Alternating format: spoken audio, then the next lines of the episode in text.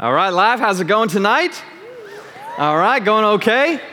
Well, hey, uh, before I get started, I, I have to say today is a very incredible, special day. In fact, it's a really special day in history. Dylan Adams was born on this day. All right, it's Dylan's birthday today. All right, where's Dylan? I can't see very much. He's over here, okay, with his lovely wife. So when you see him, all right, not now, all right, after the service, make sure you give him a big smack on the hand, okay? What were you thinking I was gonna say? Like smack on the foot and the ankle? All right, give him a big high five, wish him a happy birthday. Okay, that's this is a very important day. Uh, so I want to see because I did not see, but I heard this was going to happen. Who said that they loved dogs more earlier? Yes. I knew I loved live. Okay, that's awesome. So Meredith and I decided that we we, we love dogs. Okay, but we love dogs enough where we were like, you know, we're never going to get a dog. But then Valentine's Day came up, and I got Meredith a puppy. All right, I did it. I got Meredith a puppy. There, she, there she is with uh, Rocky, our new little dog. All right, crazy. We gave in because we're such big dog lovers. There we are, Rocky. We've had him the last little bit, couple days. And uh, so Meredith's very happy. I'm still unsure about it. We're still trying to train him how to pee and poop. All right. In fact, he's kind of timid. He was super scared when we brought him home. All right. He's this giant fluff ball. Okay. He's a uh, Great Pyrenees. And uh, anyways, we got him some, from uh. There he is. All right. That's his first few moments home. And he was like shaking, and his heart's pulsating, and he's just freaking out when we brought him home. And so we're like, what do we do? Like, I don't know what to. I've never had a dog like this before. And so he's just freaking out. And finally, um, you know, we're trying to get him to come and he won't. And then he starts whining, like, I don't know what to do. And the last few days, we've been trying to figure it out. And like, he's been figuring out his new home and like atmosphere and getting used to it. And little by little, he's getting more used to it. And even still, though, like, he'll have to go to the bathroom. So he'll be whining. Be like, okay, come on, like, come to the bathroom. But he won't move. He's like, well, he's like, no, I'm just staying right here. And so you actually have to go and pick, pick him up and then carry him out. And then he's whining, like, don't pick me up. But then you bring him outside and he acts like he's the happiest dog ever, okay? Because he loves grass. He's playing around in the grass in a little pod. But he's a scared little guy, so pray for him, all right, as he gets settled into his new place. Rocky, there he is, all right? I, just, I had to share it. We were talking about cats and dogs. I just had to share about that. Uh, really excited about Rocky. But uh, talking about Buddhism and Hinduism, okay, he's not a Buddhist or a Hindu, okay, if you're wondering, okay. He's not a Christian either. Uh, that's a whole other topic for another day. But uh, I think it's important that we're, we're studying religions, world religions. I think it's so vital. And we've studied a few different religions the last few weeks. Uh, but I think it's so important for us because main, mainly this if you do not know truth, if you do not stand on truth, then you will fall for anything.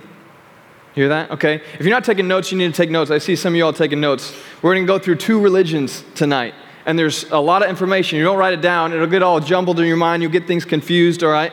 So write, write this stuff down. But if you do not stand for truth, you will fall for anything. And I, I want to read a passage real quick. It's Ephesians uh, 4 14 says, So that we may no longer be children tossed to and fro by the waves and carried about by every wind of doctrine. It talks about our progress in, in the, Christian faith. So that we may uh, not be tossed to and fro by the waves and carried about by every wind of doctrine, by human cunning, by craftiness, and deceitful schemes. This is vital as far as, man, if we don't know what we believe in, we're confronted in this day and age with so many different things. And talking about Buddhism and Hinduism, really that's so different from our whole Western culture. At least it was at one point. Because Eastern culture and religion is so different from Western culture and religion. I mean, so, some of the same foundational things just don't apply. They don't apply at all. In fact, uh, in our day and age in society now, where our culture is headed, though, it's so tolerant and plural, pluralistic where we just accept anything because we're afraid to say, oh, some, someone is wrong. And actually, we're starting to head in the direction of kind of Eastern culture in a, in a sense, in a way, if you follow me. So, because Eastern culture and religion, which is highly tied together, they're all about the religious, the mystic, the eh, whatever feels good goes, and, and they're very devout in that way. And Western religion and culture are based upon usually the facts. They go back to the basis and the facts. And yes, they want truth in the Eastern religion, in these different religions, but that's not as big of a deal. It's not a deal breaker for them. And so we're going to be talking about that this morning. This morning. it's not Sunday, it's Wednesday night. We're talking about that tonight. All right? Uh, but a few facts just about these religions 90% of Buddhists and Hindus live in India and Nepal. 90%. Uh, they're the third and fourth largest religions in the world. And, uh, anyways, Buddhism actually came out of Hinduism. I don't know if you knew that, but Hinduism came first. And so we're going to talk about Hinduism first. But I didn't know a lot about Hinduism until really a couple years ago and Meredith and I moved into this apartment complex, and we're trying to do ministry there, and you know, witness to people and just love on neighbors. And, and so we're doing this program uh, called Cares, and we put on different events and stuff. And so our first event, we didn't really. I think we knew that a lot of Hindus were there, but 70% of the people in our complex were actually Hindu. And so we'd usually have events with food. And our first event, we had. Uh, all this pizza. Like, who doesn't like pizza? So we ordered like dozens and dozens of boxes of pizza because we didn't know how p- many people were going to show up. Hundreds of people showed up. Hundred, I say hundreds. There's like 250 people to 300 people showed up. And we're like floored. Like, this is awesome. And so we're giving away pizza, giving away pizza. And before you know it, uh, like, all the cheese pizza is gone. and people keep asking for cheese pizza and we only got like 10 boxes of cheese pizza, and we got 50 boxes of pepperoni pizza because everyone loves pepperoni pizza. But then they're like, where's the cheese pizza? They're like, oh, well, you know, we're out of cheese pizza, but, you know, there's pepperoni pizza, and you know, if you don't like pepperonis, you just take the pepperonis off. Well, all these people started giving these awful looks to us, like, are you kidding me? Like, so offended. They just walk out the door and leave. I'm like, oh, man. Like, what do we just do? And if you don't know anything about Hinduism, they don't eat meat. They're vegetarians. One of the reasons they don't eat meat is because they believe that, uh, like, animals, okay, are actually like their ancestors reincarnated. So it's like deli- giving them a piece of pizza with their ancestor chopped up on it, and they just got super mad. But like we didn't realize, you know, next, next time we ordered pizza, it we got all cheese pizza. But it was funny because some people would come up and be like, you know, whisper, make sure no one was looking, and say, "Hey, like I want pepperoni pizza. Like don't tell my friends. Like I think it's delicious. I love America." And I was like, Yes. But it was funny because one of the events that we did shortly after, we're, we're, we made so many mistakes, you know, with figuring out the Hindu culture. But so we had these meatballs, and um, we decided, yeah, like everyone loves meatballs, and so we got meatballs. But don't worry, we got meatballs that were. Uh, there we go. That, that was the party, okay? They're the meatballs, if you see the meatballs. But they're like meatball meatballs made out of chicken or beef. And then we had vegetarian meatballs. So we have an extra option, and it's going to be great vegetarian ones. Like, awesome. Like, don't worry. I don't even know how you make meatballs without meat. Like, bean dip, boiled together and cooked. I don't know. But we had them. And so we're like, yeah, these are, the, because they all ask, like, what is this? Because they know Americans like to eat meat. So we're telling them. And all of a sudden, uh, like, usually we eat last because that's just the polite thing to do. And so everyone went through the line, and, you know, almost all of the vegetarian bean meatballs are like gone. There's like five left. And so I, am like, you know, I'm digging into the chicken beef ones. And I take a bite, and they were the bean ones. I was like, oh no. Like, everyone ate the bean or the beef and the chicken, and people were coming like, this is so good. Are you sure this is beef or sure this is chicken? And we felt so bad because we just made them eat their ancestors. it's not funny, all right? They were so offended. We have all these people left, but there was this one uh, couple in particular and uh, they were like, because there's different sects of Hinduism, there's different like parts that are really strict, other ones that like they'll eat eggs or chicken, but other ones they won't eat anything from an animal. And so these, this couple wouldn't eat anything from, from an animal. And so they were super offended, and they were actually like our close neighbors. Here they are. That's Davidas and Ashwini. And uh, they became our good friends over the last couple years that we were there. And, anyways, it was it was awful. And so we went up to, to them and apologized and all this stuff. But it was interesting because Meredith at one point got involved with a conversation with her uh, that is really interesting. We'll talk about here uh, in a little bit. But uh, man, like, there's a lot that we had to learn about this culture. So I, I want us just to go through some things real quick, all right? I'm going to go through several facts about Hinduism, and then we'll, we'll address Buddhism and see how they're similar and different, and then and see what our, our uh, really our reaction to them should, should be. So, Hinduism actually has no origin and no founder. It goes back, it's, it's thought to be one of the oldest religions known to mankind that's still going on today. So, it's been going on for you know, thousands of years, which is pretty, pretty remarkable. It's still a thing. Uh, it's the third largest religion with about 1 billion people that claim to be Hindu. And uh, the Hindu uh, name, Hinduism, actually is, is a, it's a uh, Sanskrit, so that's a religion, but it comes from the Sanskrit religion, or religion, sorry, uh, language, comes from the Sanskrit language that basically means to run or flow like a river, which I think is really ironic because really this whole religion is about us striving what you can do. And also just going with the flow. It's, it's huge into tolerance it's huge into whatever you feel good. I'm just going to go with it. And like, yes, every, everything is so vague. Like they don't really have much concrete doctrine. There's not a whole lot to hold on to. It's just, there's a lot of vagueness. And, and intentionally, they, they have made it that way. And so, uh, one of the main things about the, the religion is it tends to be a polytheistic and a pantheistic religion at the same time, which basically polytheistic meaning uh, many, okay, they worship many gods and then pantheistic meaning that they like they believe everything is a god they believe the whole universe is a god every living thing and so like everyone is like god and the you know the birds are god and everything that is living is basically god they believe pantheism everything all is god pretty crazy uh, and so in the polytheistic uh, view so they have 330 million gods can you imagine keeping track of 330 million gods? That's crazy, okay? But really, when you get down to the basic, like, well, why do you, you know, why do you worship these different gods? They really actually believe that there's one main God. His name's Brahman. And really, he's an impersonal God. And so all these different 330 million gods are represent different personalities of Brahman. Okay, so they, they represent all these different things, all these different elements, and so they worship the elements of the earth, of nature, remember the pantheism, but then they worship all these different things of the characteristics, characteristics of what they think Brahman is like. And it's really interesting, some of the similarities, because they also have a trinity. Uh, so Brahman is, is broken down into uh, three people, three gods that they worship Brahma, uh, Vishnu, and uh, Shiva, okay, which basically is the creator God, the sustainer, and then Shiva is the destroyer. Okay, I don't know if I want to worship that God or not, but maybe not, okay, because I might get destroyed. So uh, it's really interesting because one of the main things that they don't believe in is evil. They don't believe, they believe evil is actually an illusion. So they believe that there's no sin. Like you cannot sin.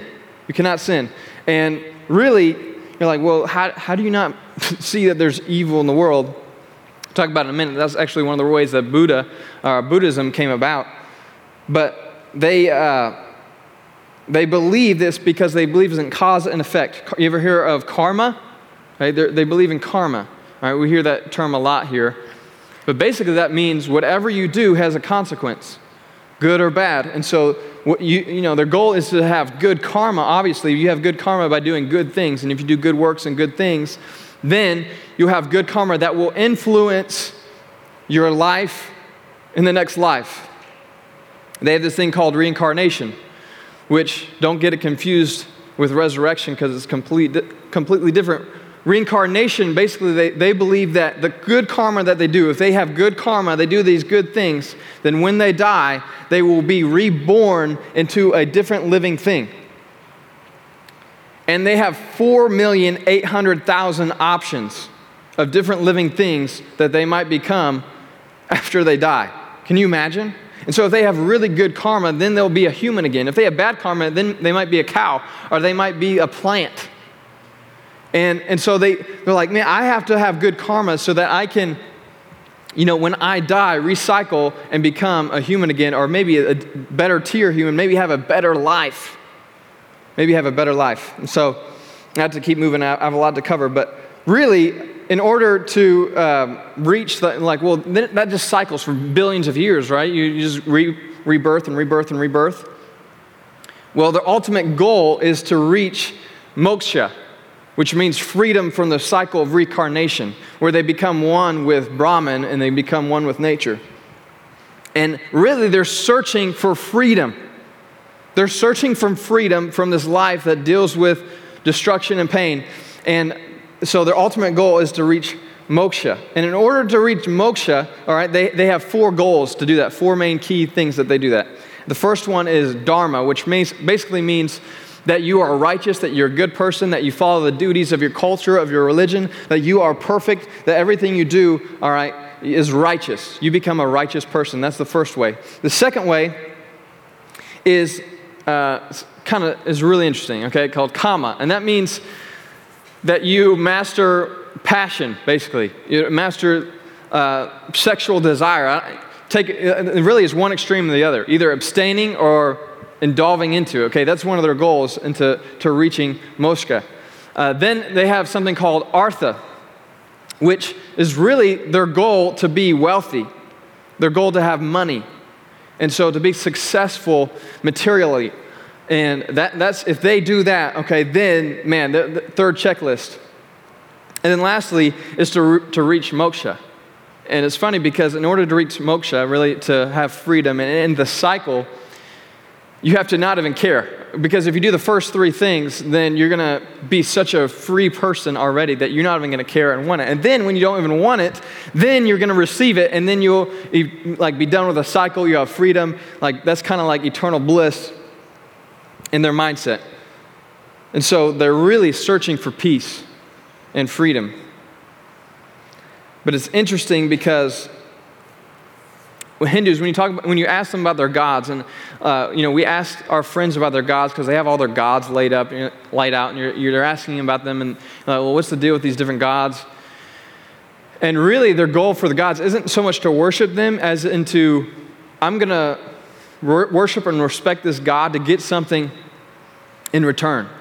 But really, they're not worshiping their God for salvation. Salvation for them isn't received from their God, their 330 million gods. Salvation is received by their own effort, by what they do. Salvation is given to them by themselves. And, and that's a really interesting thing because they save themselves. So, what they do is more important than to who they do it for, because ultimately they're just doing it for themselves. That's really important. I want us to turn real quick to Ephesians. Back to Ephesians. Hopefully, you're still there. But man, this goes back to, I, I think uh, we talk, we've talked about this the last couple weeks, but Ephesians 2 8 and 9 says, For by grace you have been saved through faith, and this is not your own doing, it is the gift of God, not a result of works, so that no one may boast. Okay, so it's not, right here, it tells us that it's not our doing that we receive salvation. All right, we, have gone over, we'll go that in a minute. I got to keep moving. But also, they believe that all, there's all these different ways that you can receive freedom and eternity and all that. But if we look at the words of Christ in John chapter 14, he makes it very clear on how to receive that salvation. And he says, I am the way, the truth, and the life. No one comes to the Father except through me. No one receives salvation except through Christ because he is the only way, the only truth, and the only life. In Hinduism, they, they don't know how to accept that because they just want to be tolerant of all these different things. They actually believe that everyone is ultimately a Hindu because they're ultimately going to end up recycling through life. Whether you admit it or not, they say, man, you're, you're a Hindu. Like, oh, I'm Christian, I follow Christ. Like, no, you're, you're a Hindu. Okay? So uh, it's really interesting because one of the, the, picture that you saw of our friends, we actually went and they were uh, celebrating one of their festivals called Diwali. And it's a huge festival. It's kind of like Christmas for them. It's really cool, and they have these big lights everywhere, and it's this huge celebration. And they're dressed up and they're, you know, in they're um, their different clothing. And anyway, so they have lights everywhere, and they worship the light god. And because they understand, uh, one thing with these religions, they understand the foundational elements of things that we need as humans in our humanism. They see our need for things, and they see our need for light. and they see our need for light, and it's pretty neat. We have different lights and stuff up here on stage. I think that's pretty cool. But John 8 12, Jesus says, I am the light of the world. Whoever follows me will never walk in darkness, but will have the light of life. Jesus is the one that gives light, He's the one that gives life. Let's talk about Buddhism real quick, all right? Take some notes. Uh, Buddhism came out of Hinduism around the 6th century BC. It came from uh, really because people were dissatisfied with the goals and the end goals of Hinduism. They weren't really satisfied with it. And it's, it's Hinduism uh, is different from Buddhism in kind of a way. It's more of a philosophy of life than really a religion because ultimately they're atheists. They don't believe in a God. They don't believe that there's a soul. They don't believe that there's a heaven or a hell. They don't believe any of that. So it's more of a philosophy of a way of living than anything else. Their founder uh, was a young prince uh, named Siddhartha Gautama. All right? I always have a hard time pronouncing his name. But it's Siddhartha Gautama. There we go, Gautama. And he was this prince, this young prince, and he was sheltered uh, in his kind of in his palace. And one of the things with Hinduism, remember, they believe that there's no evil. No evil. Evil is really just an illusion. So he was definitely protected from the idea that there's a, there was evil because he had everything that he could ever want in the palace. But one day, okay, he was standing by the gates and the gates opened and he saw and he looked out and he saw suffering and he saw evil. And this happened four times and he calls it his, his four uh, visions. He saw someone that was sick. All right, he's like, man, like he, he was brought to the thing that man, illness is a thing. Then he, he uh, realized that there was poverty, that you age, and then that you die. And this just really, like, took him to a level that he's like, I can't believe this. I can't believe that, like, evil is really a thing. And so he, st- he took Hinduism, like, Hinduism, I don't know so much about, there's evil. And so he went on this pilgrimage type thing and became an ascetic where he became really religious and he, like, only ate one piece of rice a day and only one sip of water a day for a couple years. And then after six years of searching for peace, because he saw this guy in the middle of his suffering that had peace, and he saw that and he said, I want that peace. And so that's what he was searching for. He said, I want peace in my life in the middle of this suffering. So after six years of that, he's sitting under this palm tree for, not palm, it was a, I think it was a date tree or fig tree. It was a fig tree. And he's sitting under there for seven days. And he finally came to the realization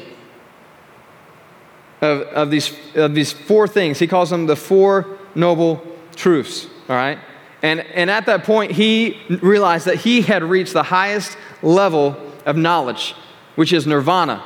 We hear that, you know, the band Nirvana, all right, but really it's the highest level of knowledge. And at that point, he became Buddha, which really means that he's, he's a boss, he's the enlightened one. And so he came up with these four uh, noble truths. The first one is called dukkha, which basically means that if you're going to live, if you live, it means that you are going to suffer. Basically, he, he just said, hey, like if you're living and you're in this world, life sucks because there's all this pain and all this suffering, and we have to go through that. And, and so he realized that. That was the first truth that he realized because there's all this death, all this pain. Even he would call dukkha something, if you don't get what you want, that's dukkha, that's suffering. You're suffering. Life's tough. Second thing that he realized was that the cause of suffering is actually your own desire. Interesting? Cause of suffering is your own desire. And so the third thing he realized if you want to get rid of suffering, you have to get rid of desire in your own heart and your own life. And so there's this all of a sudden this goal to get rid of desire. The next thing really was uh, in order to stop desire, you have to follow this eight noble path, all right, this road of all, all the, do these different things and in order to reach samyak or perfection. And so these are the eight different things, but you have to have right speech, right action, right livelihood, right effort, right awareness, right med- meditation, excuse me, right understanding, right thoughts, right, right, right, right. All these different things that you have to do all this, this huge checklist, the steps that you have to do in order to reach perfection, in order to rid yourself of desire so that you don't have to deal with pain and suffering in the world because life stinks. So, in order to do that, you have to do these eight things, and then you will reach nirvana because then you have finally you have found peace. Okay? Finally, you have found peace. And it's interesting because they're continually searching for peace, continually searching for freedom. And there's always the next step that they have to do to reach it. And they don't know what to gauge it by and if they've reached it already or if they haven't reached it or not. But true happiness, ultimately, for the Buddhist, is found in themselves. It's found in themselves. So, you, you know, like, okay, John, okay, so Hinduism, Buddhism, so what? They believe this, this different stuff. So, how, how does that apply to me? How does that challenge me as a Christian? What in the world? Well, we'll go back to Ephesians 2 8 9. It's by grace that we're saved through faith, it's not our own works. And I think a lot of times in our Christian faith, we can almost be like a Buddhist or a Hindu where we're searching for our own satisfaction and our own desire to find our own peace and our own happiness. It's interesting our friend uh, Davidas and Ashwini, Meredith was talking with Ashwini. And, you know, these Hindus were just so mesmerized by us as Americans, and they're, you know, pretty new to Americans, so they're trying to figure out our culture and our religion, and they're asking all this stuff. And she goes up to her and she goes, So, so you have love marriage? And Meredith's just like, What? Like, what do you mean, do you have, do you have love marriage? And she goes, Yeah, like, you know, love marriage. You guys, you know, got married and marriage is so confused. Like, what are you talking about this whole love marriage thing? And so finally, she realizes that they had an arranged marriage. and Mary's like, whoa, is that even a thing anymore? I didn't know people still did that, but th- that's very prominent, all right, especially for the higher sex in Hinduism. And they were like from the, high, the one of the top ones. And so they had this arranged marriage, and they didn't really know each other until like a few days before the marriage. And uh, anyway, it was just so mind blogging to them that we would choose each other and have this whole love marriage thing. And that just blew our minds, this difference in this culture and everything. And, anyways, it was interesting because Meredith kept talking to her and talking about our marriage, and they were just mind blown by this whole concept. And ended up talking about uh, more about love and what this looked like. And because their gods are impersonal gods, they're just there to because they won't get something out of them. Really, remember, in order for salvation, they have to do it themselves. And so, Meredith, you know, they start talking about their gods and showing them our gods. And Meredith started talking about our God, Christ, Jesus Christ, and talking about, you know, God's love for us. And, and this was just a concept that they didn't understand. Like, how is this God a personal God? Like a God that you serve, that there's actually a relationship there, and it just it was really a new concept for and it, it was crazy. And, you know, as I've been, you know, studying this week and looking at Hinduism, Buddhism, I kept going back to this passage. And it's, it's Romans 5. And so turn to Romans 5 real quick. I think it's such an important passage for us to know in our lives. Romans 5 1, it says, Therefore, since we have been justified by faith, we've been saved through faith, all right, which is through grace. It's not our work. Remember Ephesians 2 8 9, okay? Then we have peace. We have peace. What these religions are searching for, Buddhism and Hinduism, we have that in Jesus Christ. We have that in God. It says it right here. It's awesome. We have peace with God through our Lord Jesus Christ. Through him, we have also obtained access by faith into this grace in which we stand, and we rejoice in hope of the glory of God.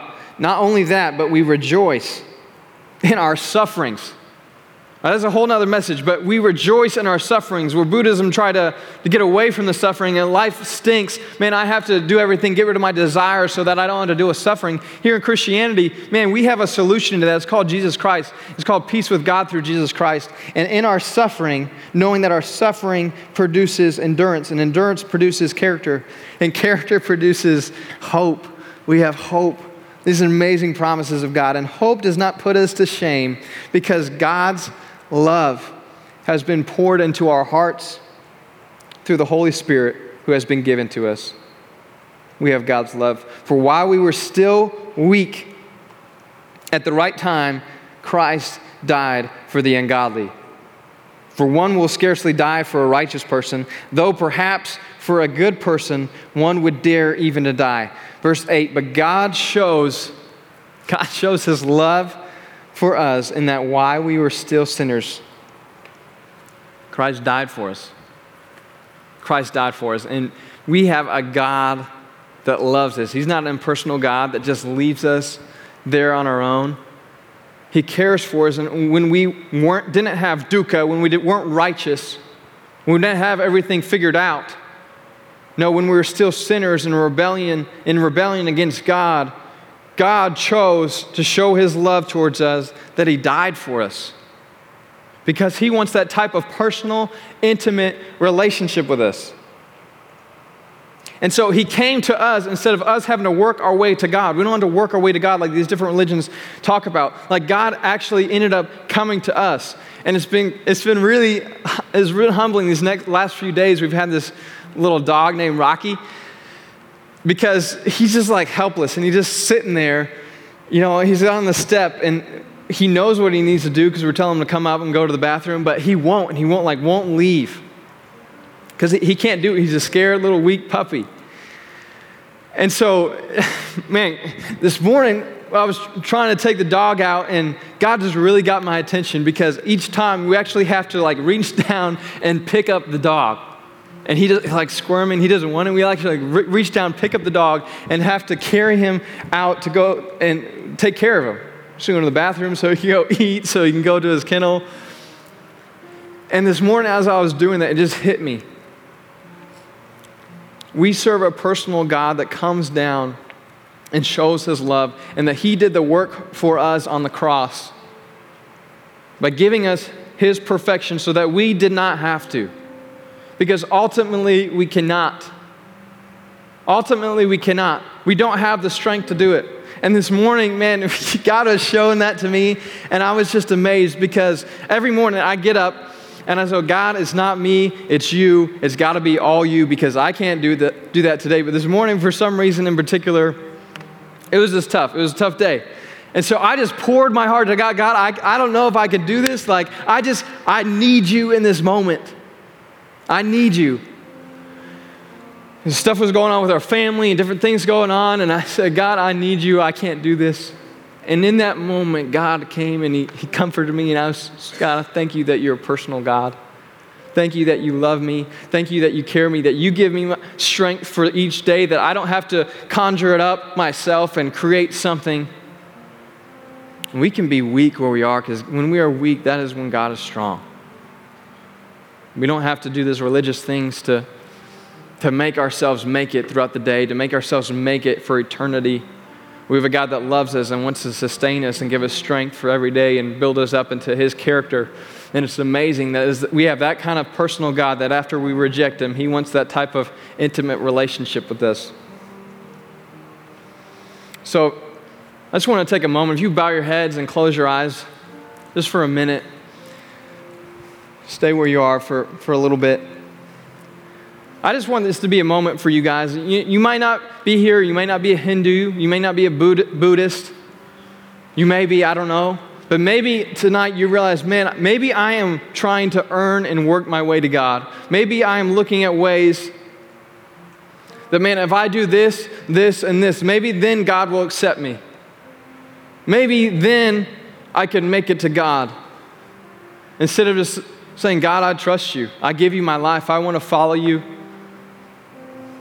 God's a personal God. God wants to give you his strength, He wants to give you Himself. He doesn't want your own effort and your own striving to make it. It's amazing that God came down to pick us up because we can't pick ourselves up by ourselves.